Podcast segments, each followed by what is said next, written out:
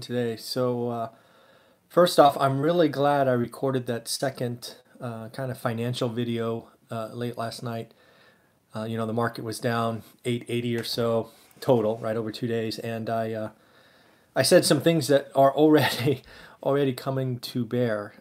First off, we talked about really what was going on, right? There was the consumer numbers, and then the horrible ISM numbers, and you know, there's more numbers coming out today and another one tomorrow that would just show if this is spreading or getting worse, depending on how you kind of want to put that together. And lo and behold, about 5 minutes ago, we kind of reported some numbers on the service industry, which were much worse than expected, right? So the service sector has been strong.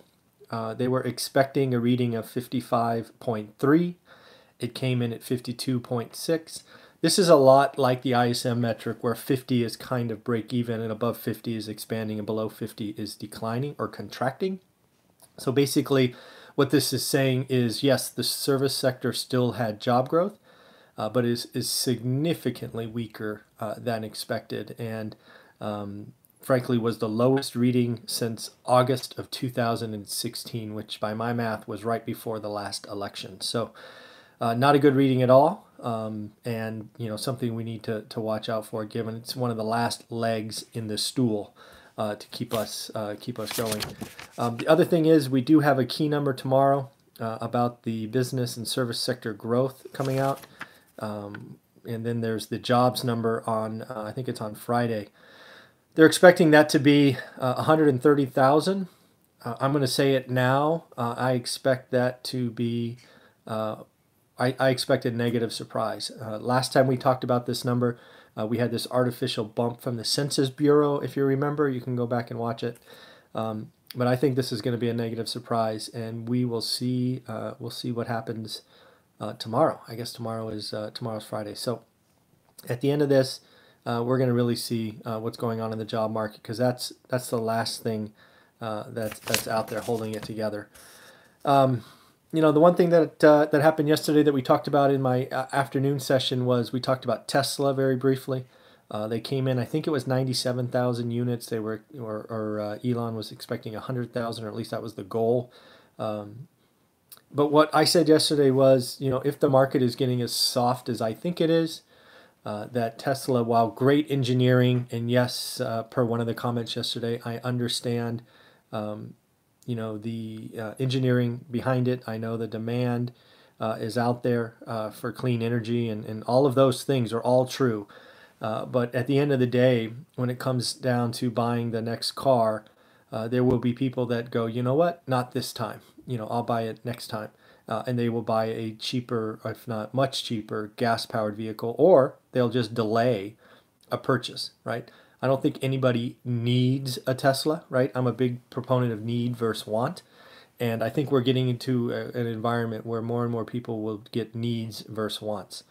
So, and I think Tesla is going to suffer that, as is lots of other luxury brands, you know, Land Rover and, you know, all these other very high-end, not, you know, completely discretionary purchases are going to be in trouble. And just to echo that, one of the first places you often see this from consumers is in real estate. And I may sneeze, sorry. Oh! Must have a flower or something in this room that makes me sneeze every morning. But in the end, first place you see this often is in real estate. And I have two examples from this morning. One is Manhattan. I think we talked about it yesterday or the day before, but just more numbers. Again, prices are down 14%, but also unit volume, or volume of sales, is also down 14%. So this wasn't just some arbitrary, you know, 3 or 4 big listings not closing that affected the price. It's also total unit volume. And what happens here is there's always people that end up having to sell. And if buyers are decreasing, the inventory is going to tick up, and you'll go from 8 months supply to 10 months to 15 months very quickly. And people just won't see it coming, and they'll be all shocked. But what really is going on is consumers are not as confident, and they don't want to sign up for those crazy prices, and they'll just rent, or they'll stay in the house they're in. It really boils down to that simple many times. But we're also, you know, Manhattan is not the only place you see this.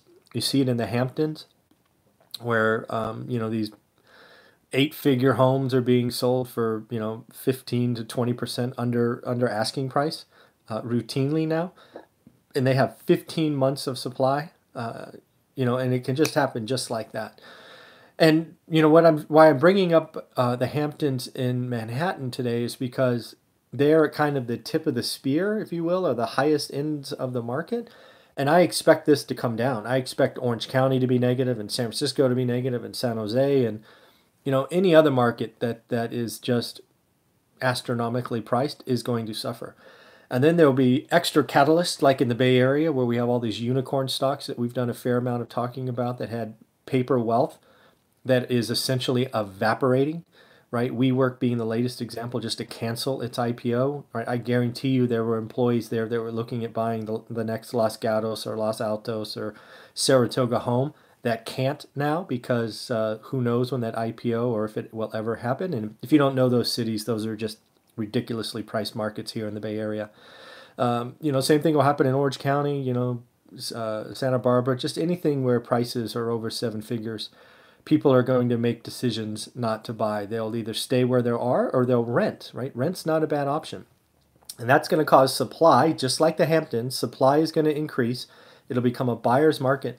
And it won't freaking matter how low interest rates are, right? It may help at the margin, but if paper wealth is disappearing, if consumers are getting scared, they won't sign up for those huge mortgage payments. It really is that simple. Right, you'll see it in Tesla, you'll see it in Land Rover, you'll see it in all of these other metrics where it's a want, not a need. So I really do believe between now and in 2020, it's the time to get educated, get smart, learn your market. I talk about it all the time in the course, and we're going to be really, really aggressive. The other things to talk about is the Fed has a decision on rate cuts October 30th, so the day before Halloween. I think I said it 3 or 4 days ago. I'm actually expecting a 0.5 point. I think it's going to get that negative. Lots of people today come out and said they're expect all this news to give the green light to a 1/4 cut. I want to be the first on record to tell you I think a 0.5 is coming. I think they're going to get aggressive, and they're going to see some problems. In the end, don't forget, we still have some other, I don't know if they're black swans or external events that could certainly impact us. There's Brexit going on in Europe, and we can't forget about Hong Kong and China. We haven't talked about that in a while, but that isn't settling down, and certainly could blow up any minute. So we certainly have to watch this. Then the last thing I want to put on record, see how I do, is right now people are calling for extremely good holiday sales. The last I saw was over 5% growth year on year. I'm here to tell you that they're going to be greatly disappointed. They're not paying attention to the consumer. Now, if you've already bought your holiday gifts, first, congratulations, because I hadn't even thought of it. If that's true, then you're done, you're baked. But I'm guessing most people haven't. I'm guessing most people don't buy till Thanksgiving or after. And if that's true, I suspect the news between whatever today is, October 3rd and Thanksgiving, to be negative to really negative, because I think we've tipped. I think all the consumer data coming out is going to be negative. And I think people are going to sit on their wallets. So I guess I'll call a flat year on year, because I don't think we're going to go from 4% to 8% employment in 5 weeks. That's not going to happen, or 8 weeks or whatever it is. But I think the trend is going to be negative, and people are going to buy one less gift. They're going to buy, they're going to step down. Instead of buying the $200 doll or whatever it is, they'll buy the $100 doll.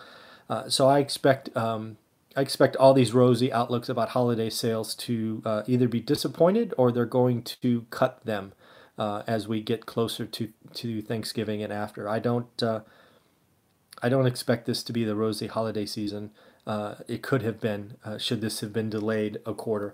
And then we can't forget General Motors and the UAW strike. That is still going on. That is still rippling through the supply chain and manufacturing. It's not good. I think we must be going on or entering our 3rd week. I couldn't imagine, right? Living paycheck to paycheck. I think I reported they're getting strike pay now. This is a tough time. And but again, as real estate investors, what do we look for? We watch the consumer. because they're the ones that become owner-occupants and they create the biggest demand, and we want to see if they're contracting, which they are, and I expect it to get worse. And then we expect cost of capital, and I expect cost of capital to improve. Hence, 2020, I think it's going to be a good time to add some units, and we will. And yeah, just make sure you learn your market. I think if you haven't yet, you need to find a way to learn your market. If you don't know how, link below in the description to a course that will help you do that. Just get ready for 2020. I think it's going to be pretty fun. All right, thanks. Take care. Bye.